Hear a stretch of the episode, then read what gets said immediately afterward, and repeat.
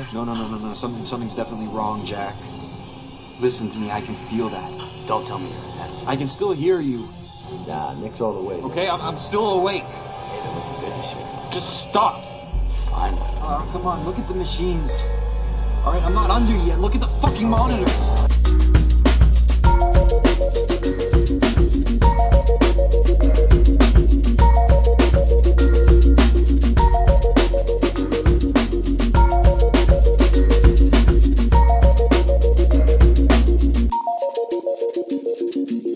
Och det där var en scen ur filmen Awake som handlar om en kille som ska göra en hjärtoperation men blir medveten oavsiktligt vaken under sin narkos.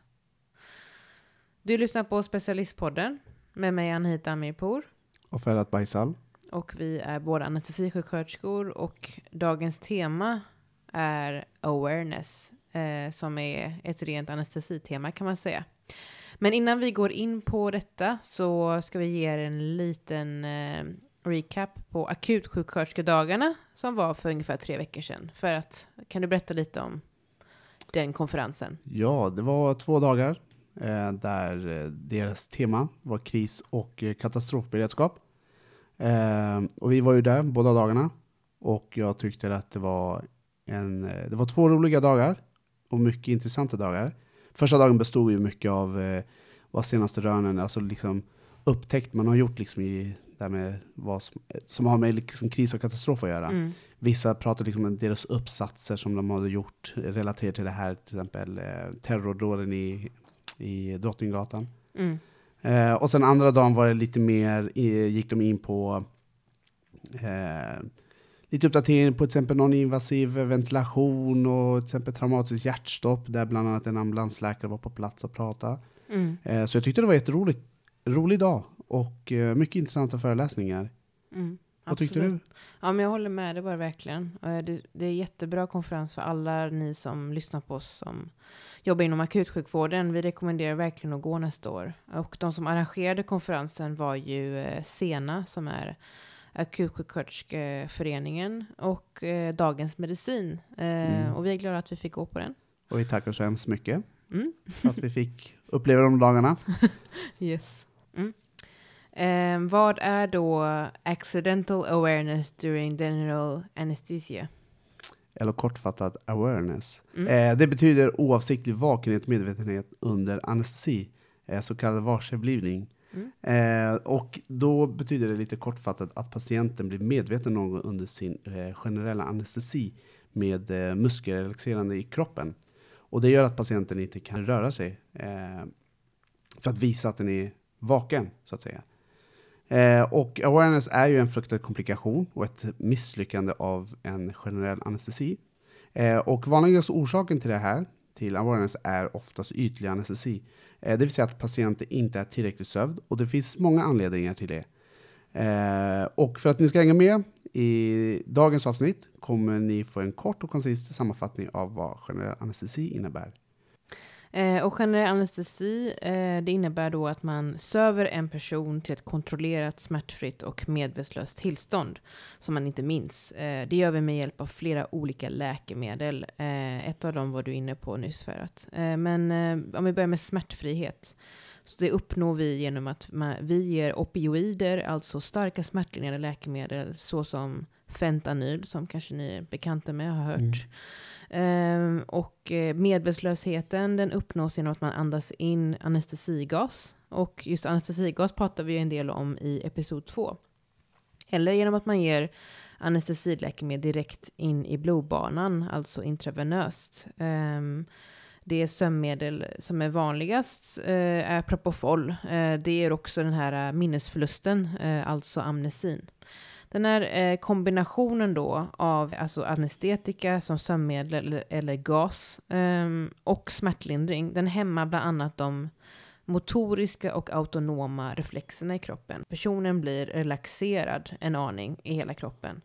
Men vi har också ett till läkemedel att ta, ta till oss. Eh, det är eh, muskelrelaxantia. Eh, det är en, eh, en injektion man ger för att göra patienten helt paralyserad i kroppen alltså helt slapp i muskulaturen. Eh, och en del operationer kräver att patienten måste vara relaxerad, till exempel när man opererar buken. Och eh, alltså förekomsten är ju, alltså många blir ju så rädda för, inför operationen att de är så här shit, kommer jag inte vakna under operationen? Men alltså, när man kollar på studier eh, från eh, bland annat USA, det är där de gjort sig mest, eh, så visar det sig att förekomsten av awareness ligger på 0,1 till 0,2 procent. Väldigt Eh, lite. Ja, ja men precis. Och eh, som, vi, som jag pratade lite kort tidigare så är awareness innebär att patienten blir medveten något under operationen eh, och då oftast med en muskelrelaxerande medel i kroppen som gör att patienten helt enkelt inte kan röra sig eller eh, kommunicera när den har ont. Mm. Eh, och förr i tiden, eller liksom år runt 1960, så låg eh, Eh, statistiken på 1,2 procent. Men som sagt, idag ligger det på 0,1 till 0,2 och det är ju jättelågt. Och det här är som sagt statistik på, eh, i USA. Eh, för jag gjorde nämligen min D-uppsats just om awareness, eh, bland annat var liksom kons- konsekvensen av det. Eh, och eh, då försökte vi hitta statistik i Sverige, men det finns ingen statistik i Sverige för att det är så ovanligt eller att det inte på något sätt att patienten inte söker för att de inte vet varför, eller att de har drabbats av det. Mm. Men i Sverige finns det som sagt ingen statistik på det, så då tar vi det som att det ligger ungefär 0,1 eller typ Mm. lägre än det. Precis. Och varför får man då, varför drabbas patienten av accidental awareness? Jo, men det som vi sa i början av ytlig anestesi. Och ytlig anestesi, det innebär ju att man inte ger så höga doser med anestetika. Ehm, eller att man är liksom mer försiktig med att ge anestesiläkemedel, för man vill undvika de allvarliga biverkningar man får av eh, anestesimedel, till exempel med, med väldigt lågt blodtryck eller låg puls, eh, vanliga biverkningar. Eh, vissa patientgrupper som man vill undvika detta hos. Ehm, till exempel eh, väl, många som är väldigt äldre. Det finns också en del ingrepp som innebär en ökad risk, såsom urakuta kejsarsnitt, eh, som förr brukade kallas för katastrofsnitt. Det innebär att den gravida måste sövas ner för att kunna förlösas omedelbart eh, på grund av att den gravida har ett livshotande tillstånd eller att bebisen har det. Andra ingrepp som kan ge ökad risk för awareness är traumaingrepp, alltså traumakirurgi, eh, hjärta, hjärt och kärlkirurgi. Och just i de här två sistnämnda så är man ju försiktig med att ge stora mängder just på grund av biverkningarna. Eh, det är ju samma sak med, med URQ kejsarsnitt. Eh, man är försiktig med att ge för höga doser just innan barnet är förlöst, alltså ut, utanför eh, den gravides kropp. Ehm, och det också visar sig då i de här studierna eh, från USA att när man använder sig av muskelrelaxantia, alltså muskel eh, alltså, eh, som ger paralys i kroppen, eh, det visar sig öka risken för awareness än när man inte använder det. Vill du berätta om ditt första möte med awareness? Ja, första, när du säger första, då tänker jag på mitt starkaste minne av awareness som jag varit med om en gång. Om jag får ta det istället. Ja, Det är bra. Och då var det en patient, vi behandlar ju patienter med depression. Så att det var en patient, vi vi sövar dem med ECT-behandlingar med Propofol och muskelrelaxantia, kort. Då skulle vi söva den här killen i alla fall. Eh, och då sövar man med, med lite lagom mängd dos, man går rent på klinik. Eh, man säger att de inte har någon blinkreflex och sen så sövar man ner dem, Propofol, kollar att blinkreflexen är borta, ger cellukurin och sen så ger man den här elbehandlingen genom skallen så här tuk tuks. Man, eh, och sen så är det klart och sen så får patienten vakna långsamt efter det. Och då vet jag att när han hade fått den här och vi skulle väcka han och, precis, och han vaknade ganska momentant direkt efter när vi var klara. Och så sa han så här, jag var vaken under hela ingreppet. Nej, sa vi liksom så här, för att man har ju tittat på pupillerna, men det är knappt man hinner ta puls och blodtryck. Eh, men sen började han berätta vad jag hade sagt till den läkaren som stod med, med eh, de här elektroderna man, man sätter på hjärnan. Eh, vad läkaren hade sagt till sin sköterska. Han kunde referera exakt allting. Vad han hade varit med om. Och vi tyckte det var skitläskigt för det var ju ändå att man liksom slår ut aktiviteten i hjärnan. Det var liksom ingen operation utan det var ett helt annat ingrepp som vi är med om som narkossköterskor också. Men han upplevde det inte som obehagligt. Han tyckte bara att det var, allting lyste upp på något konstigt sätt. Så han var liksom, han- han, det var inte läskigt, men det han tyckte var läskigt var att det fräste som i hjärnan, sa han. Men ja, allting var som ett ljust sken och jag såg och hörde allting jättetydligt. Och det var skitläskigt. Ja. Och just när han ordagrant kunde tala om vad vi hade sagt allihopa och vem som hade pratat. Och, den, och jag har ju dialekt eftersom jag jobbar på ett Stockholmssjukhus. Då, och då var det ju så lätt att du på got, hon den gotländska sa det. Så att allting, det, det var klockrent att han hade varit vaken. Mm. Hur gammal var han? Han var väl ja, 25-30 någonting, ganska ung. Och han hade fått ECT-behandlingar många gånger men hade aldrig varit vaken under. Och då brukar man, man tittar ju på narkoskurvan och säger hur mycket fick han förra gången så att man har liksom ett hum om eh, hur mycket fick han förra gången och hur gick det. Men det var, det var liksom, och det var, det var så starkt för att det var så tydligt på något sätt. Ibland så får man ju oftast höra de, de andra patienterna som vi haft, det kanske man får höra i efterhand. Liksom, eller att någon patient kommer på det. Eh, snitt är ju väldigt vanligt, det har jag också haft. Akut eller katastrofsnitt där. Eh, och då är, kan det vara gränsfall. Är det awareness eller var gynekologen för snabb med kniven? Eh, och även om vi, vår bedömning när vi har sövt snabbt i samband med ett, ett katastrofsnitt, det är ju också blinkreflexen, vi ser att puls och blodtryck går ner. Vi kan tuba, patienten reagerar inte fastän vi tuba. Eh, och då utgår vi ifrån att klarar man en intubation utan att hända någonting, då ska man också vara ordentligt sövd. Men där har man också då haft kvinnor som har sagt att eh, jag kände när de satte kniven i, och, men det gjorde inte ont. Jag, jag tror, eftersom jag nu mycket jobbar med mycket smärta så vill jag minnas också att man minns inte smärtan men man minns den här liksom utomkroppsupplevelsen på något sätt. Har, du, har du pratat med någon, eh, alltså en mamma efter ett Ja, jag pratade med mamman Ja. efter. Och hon, var, hon ville ju inte bli snittad igen, men det var då hon beskrev det här att jag hade, jag hade ju inte ont. Men, men de är ju, man kunde inte förklara, man kan ju inte alltid förklara varför de är vakna eller inte vakna, men vi är ju olika människor. Men hon tyckte att det var en obehaglig upplevelse att någon var i henne på ett ställe där ingen har varit förut. Så beskrev hon det liksom. Och, det var, och den upplevelsen tyckte hon var obehaglig. Så det var, eh, och då tolkade man också det som awareness. Fastän det kan också ha varit liksom en dålig, eh, ett, ett dåligt anslag av anestesin helt enkelt bara. Sa hon det direkt efter att hon vaknade? Nej, dig? nej, det kom ju liksom efter på... Jag tror till och med att det kom dagen efter, för vi fick upp till henne på avdelningen dagen efter. För att det, hände, det var ingenting på poststopp eller på uppvaket då där hon låg.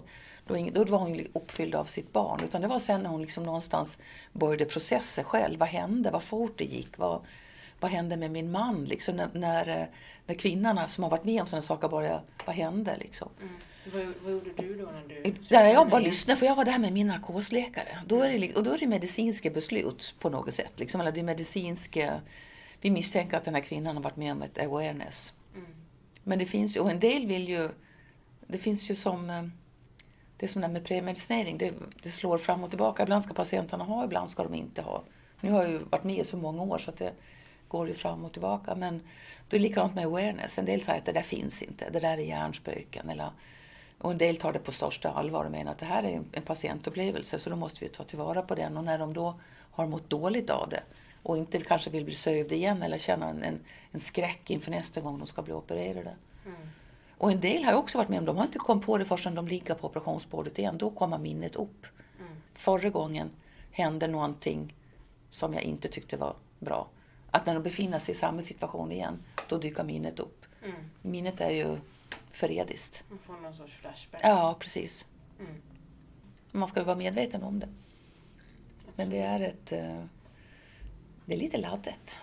Många tar det personligt. Det finns mycket prestige i det. Att jag är dålig narkossköterska eller läkare som får en patient som upplever det här. Man börjar rannsaka sig själv. Har jag gjort något? Mm. Är propofolet gammalt? Det leker med. Har jag blandat fel? Är det andra, man hittar liksom andra orsaker istället för att säga men det här hände, då får vi se. Vad har vi gjort? Vi vet att det här kan hända. Men det är ju det är en liten skuldkultur vi lever i. Man Mm. söker en, en eh, som är skyldig. Det är lite tråkigt. Och det här var en intervju med eh, Ann-Marie Olsson eh, som är anestesisjuksköterska och smärtsjuksköterska. Eh, Ann-Marie har varit eh, anestesisjuksköterska sedan 1989 så hon har väldigt lång erfarenhet av att söva. Lika länge som jag funnits här i, i världen. Exakt. Eh, så som ni hörde så beskrev Ann-Marie två patientfall eh, varav den ena var en kort sövning, ett snabbsövning i samband med ECT alltså elektrokonvulsiv behandling eh, vid eh, svår terapiresist- terapiresistent depression gör man detta. Och också ett fall med en gravid som gjorde ett urakut kejsarsnitt eh, som ni hörde Ann-Marie beskrev som katastrofsnitt. Det är samma sak alltså. Um, ja, när du lyssnar på det här, vad, vad tänker du då? För att, Ja, jag tyckte att det var hemskt. Alltså det, det måste kännas hemskt att få uppleva en sån här eh, situation. Att man inte kan eh, eh, visa på något sätt, eller liksom på något sätt framföra att man är vaken. Man är väldigt glad ändå på ett sätt att eh, första patienten inte kände av någon smärta. Eh, för den patienten tyckte mer att det var lite, alltså att det var bara obehagligt att uppleva det här. ja, det här ljudet av Eh. elektroderna på huvudet. Och, Så det är väldigt skönt Mm. på det sättet. Men det är som sagt läskigt.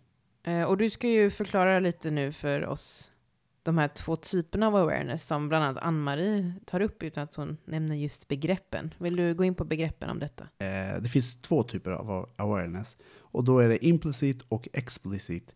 Och eh, kortfattat så är implicit awareness, eh, det är eh, sinnesintryck som patienten inte är medveten om eller kan uttrycka det.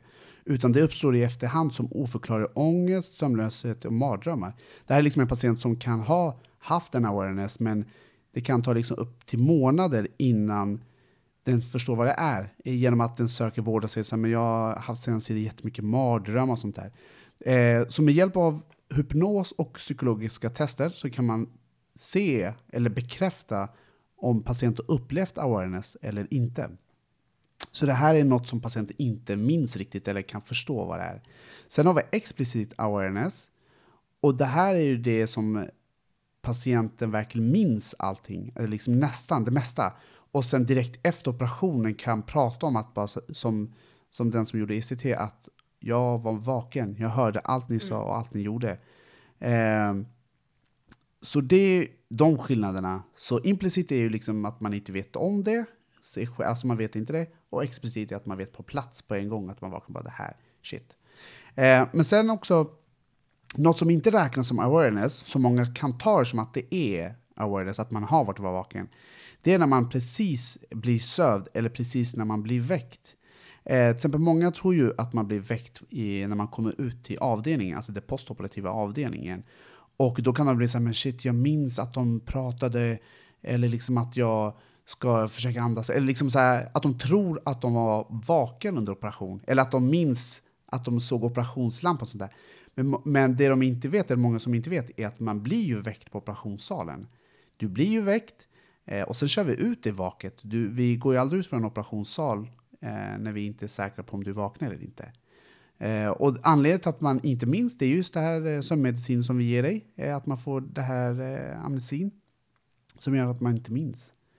Eh, men sen också har vi en så kallad excitationsstadie i sövningen, alltså när vi söver patienten. Och det är en stadie då patienten börjar bli medvetslös och även i den stadiet då blir alla ljud förstärkta och patienten är otroligt känslig för stimuli. Olika intryck. Exakt. Ja. Det är därför man, ni som har kanske varit på operationssal förstår ju varför vi anestesipersonal är så liksom varför vi säger till att man ska vara tyst och liksom, nu söver vi och då vill vi ha det tyst. Det är just på grund av det här. Och i denna situation kan det hända att patienten då börjar minnas saker och ting. Eh, ibland att de kan höra liksom, eh, ljud från anestesiapparaten eller mm. att någon pratar. Och det här kan ju många tro att det är awareness, att de har upplevt det under operationen, vilket inte det är. Eh, men oavsett vad så, liksom så tar vi patient på allvar och då får man gå liksom igenom olika undersökningar för att se om det här verkligen var det eller inte. Mm. Men hur gör vi då som anestesipersonal för att se att patienten inte är medveten? Exakt, och då det vi följer mest är patientens vitala parametrar. Eh, det vill säga se hur pulsen är, hur blodtrycken är. Det som händer när man till exempel har smärta, eller om vi ser om man är vaken under operation, det är att man får liksom en stresspåslag i kroppen. Vilket gör att man får liksom svettningar, du får hög puls, du får högt blodtryck. Och då kan man dra en slutsats att okej, okay, patienten är ganska ytlig i anestesin, vilket gör att vi måste fördjupa anestesin. Och då gör vi liksom högre doser av läkemedlet. Men sen undrar kanske många av er, eh, men patienten rör sig ifall den inte sover. Eh, hur är det? Ja, alltså just rörelse av någon kroppsdel behöver inte per automatik innebära att patienten är medveten, alltså har awareness under anestesin, eh, vilket många tror. En söv person som inte fått muskelrelaxerande medel kan röra sig på grund av att kroppen har olika reflexer och de är ju aktiva. Eh, däremot, en person som har fått muskelrelaxerande kan ju inte röra på sig alls på grund av att man är paralyserad i kroppen. Och då går vi efter på vår kliniska blick och vi följer alla parametrar med hjälp av den högteknologiska utrustningen vi har. Liksom. Eh, med dels vår anestesiapparat och eh, övrig utrustning som ökar kroppens olika funktioner. Det finns också studier som visar på att en söv person som fått väldigt höga doser av anestesimedel utan den här muskelrelaxerande delen, alltså inte har blivit paralyserad, de kan ändå få accidental awareness. Eh, och man har gjort även, eller det, det har liksom arbetats fram, forskats fram en skala för att mäta kognitionen under anestesin och risken för awareness. Den heter Wangs Classification of Intraoperative Cognitive States. Där det är en femgradig skala. Där nollan står för en medvetslös patient, alltså unconscious, eh, med inga tecken eller ingen respons på kommando. Alltså om jag frågar patienten, kan du göra det här? Så blir det ingen respons. Och direkt efter operationen, alltså postoperativt, när patienten har vaknat ur anestesin, så minns personen heller ingenting av ingreppet eller anestesin. Och heller ingenting någon, långt senare efter ingreppet, alltså en månad efter narkosen. Så nollan på den här skalan står för ett adekvat anestesidjup. Alltså det, det här så det ska vara helt enkelt. Sen har vi då längst ut på skalan, det är den femte graden. Det står då för att patienten är vid medvetande, alltså har drabbats av accidental awareness och gör olika tecken, till exempel rör sig på kommando eller har eh, andra tecken på att patienten är medveten. Patienten har även efteråt utvecklat då explicita minnen av den här upplevelsen. Eh, hen har ångest eller har haft ångest under tiden och, och känt smärta. Eller både och. Postoperativt, alltså en månad efter narkosen, så har patienten utvecklat posttraumatiskt stresssyndrom av den här upplevelsen, PTSD, och har mardrömmar och återupplever eh, den här känslan eller upp, erfarenheten kan jag säga. Så femte graden är den värsta formen av eh, accidental awareness, för patienten har utvecklat ett emotionellt resttillstånd då, som PTSD.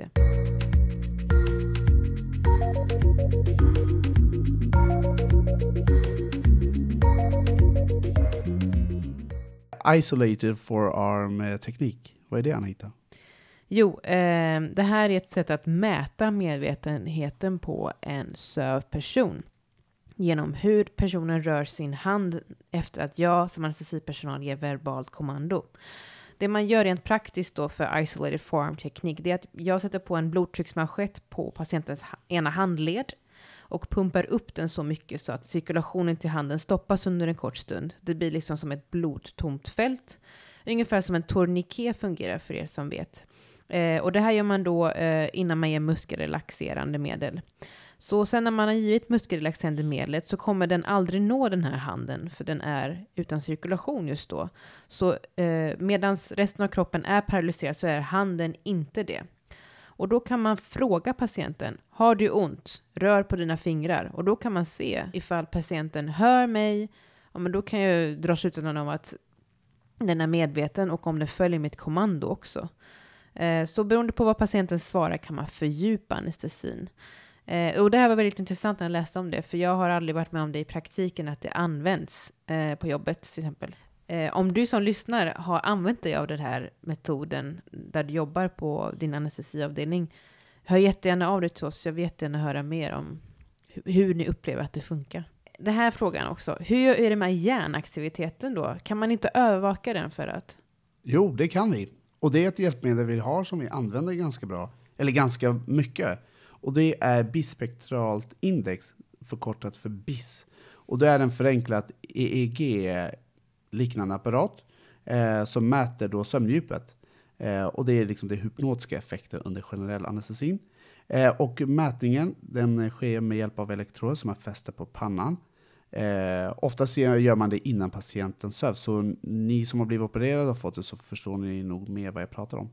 Eh, och impulserna eh, mäts och registreras genom elektroderna och impulserna konverteras sedan till siffror eh, till, som visar mellan 0 till 100.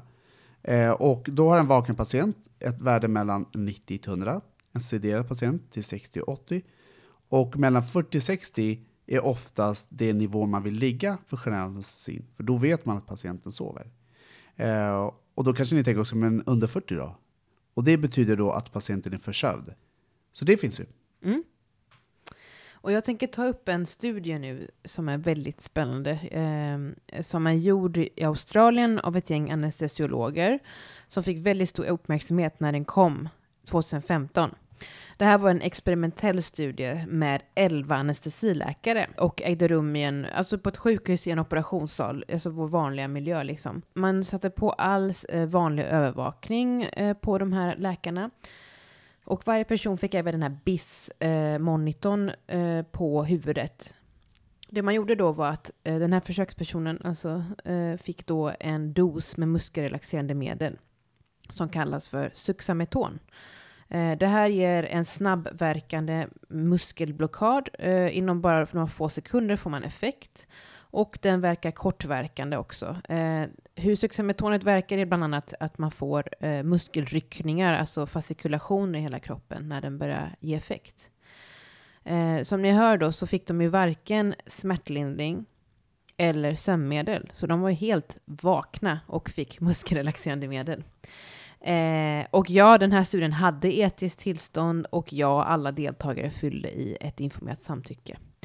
Vad händer då med de här människorna? Jo, försökspersonerna förlorar kontrollen över kroppen och de kan ju heller då inte andas. De förlorar förmågan att andas. Så deras kollegor fick manuellt ventilera, alltså ge eh, möjlighet till personen att andas eh, med hjälp av en eh, anestesiapparat eller respirator. Eh, och då satte de på den här eh, manschetten som jag beskrev förut med isolated forearm teknik och ställde frågor under hela den här minuterna som de hade effekt av muskelblockaden. De frågade, är du tillräckligt ventilerad? Tycker du att jag ger tillräckligt många andetag per minut med eh, anestesiapparaten? Känner du ångest? Eh, och då skulle försökspersonerna svara då med att röra på handen då. Om de hade ångest så kunde de få en rescue-dos, alltså eh, för att snabbt slå av det här ångesttillståndet genom att ge dem sömnmedlet Propofol då, som vi alltid ger i vanliga fall. Och sen fick de också höra på en kort berättelse. Till exempel, jag gick upp på morgonen och såg någon gå och handla på ICA. Ja, men det var någonting sånt där. Och sen skulle de efteråt, när de vaknat helt, eh, alltså, eller de var ju vakna, utan när muskelrelaxen har släppt, då skulle de återberätta hur mycket de mind, alltså, mindes av den här historien. Och 96 procent kunde återberätta med helt korrekt innehåll. Och de allra flesta beskrev också detaljrikt hur just den här muskelrelaxerande känslan kändes i kroppen, alltså suxametonet. Eh, de allra flesta tyckte att de här muskelfascikulationerna var väldigt smärtsamt. En del beskrev som att man sjönk in i operationsbordet. Det blev en väldigt tjock känsla, en a dense feeling, eh, beskrev de det som. Och när de försökte på uppmaning röra den handen som var paralyserad, alltså inte den här som var eh, aktiv så att säga, då fick de en extremt jobbig och ångestfull känsla när de försökte göra det här, men det gick inte. Och, när de försökte, alltså, och sen när de slutade försöka röra på den handen som var slapp, alltså helt paralyserad, då försvann den här känslan. Och vad visade då den här bissen, den här hjärnmonitorn? Eh, jo, den visade faktiskt låga värden. Den visade värden mellan, alltså på 40 ibland, alltså Mm. som att man är eh, redo för en, ja, Mm. en operation, alltså en generell anestesi. Och eh, den visade också att försökspersonerna var sederade när de egentligen inte ens var det. De var ju bara paralyserade.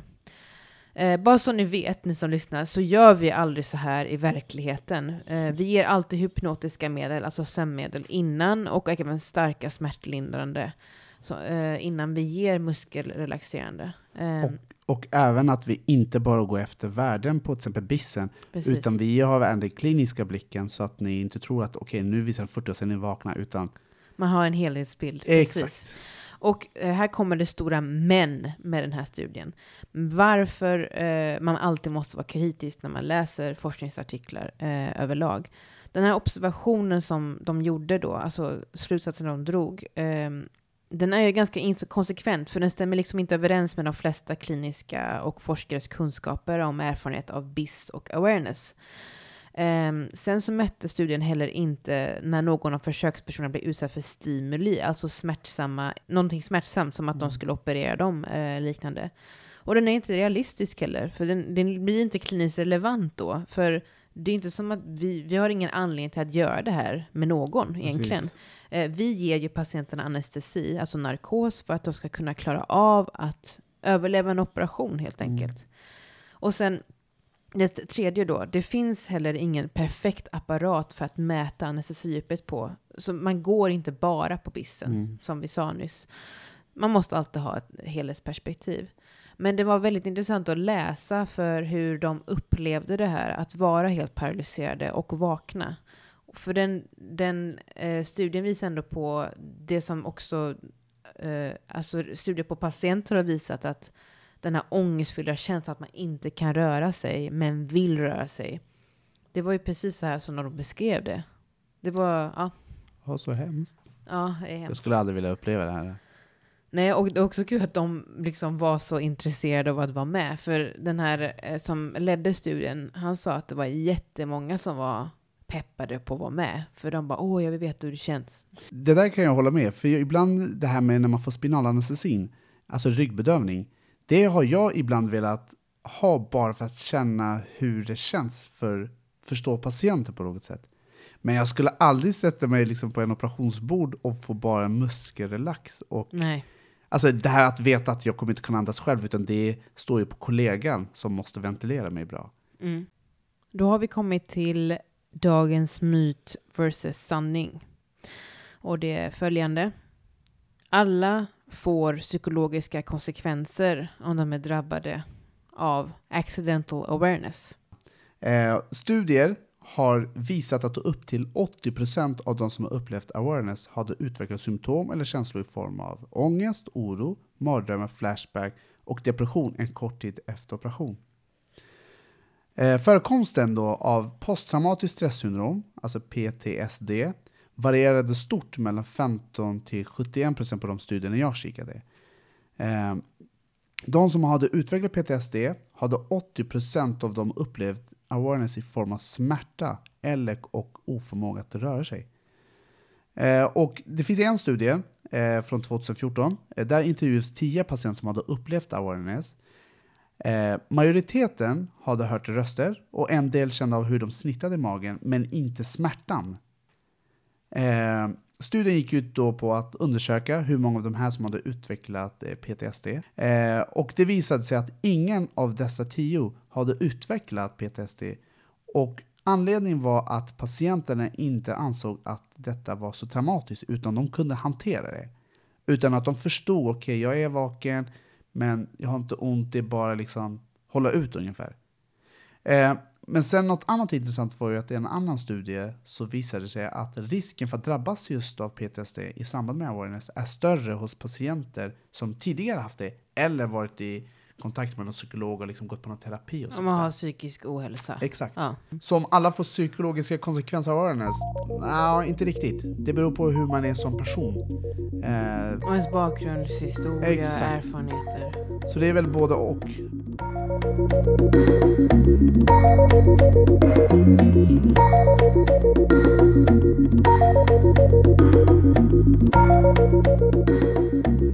här avsnittet är i samarbete med vårdväskan.se som sätter färg på vården.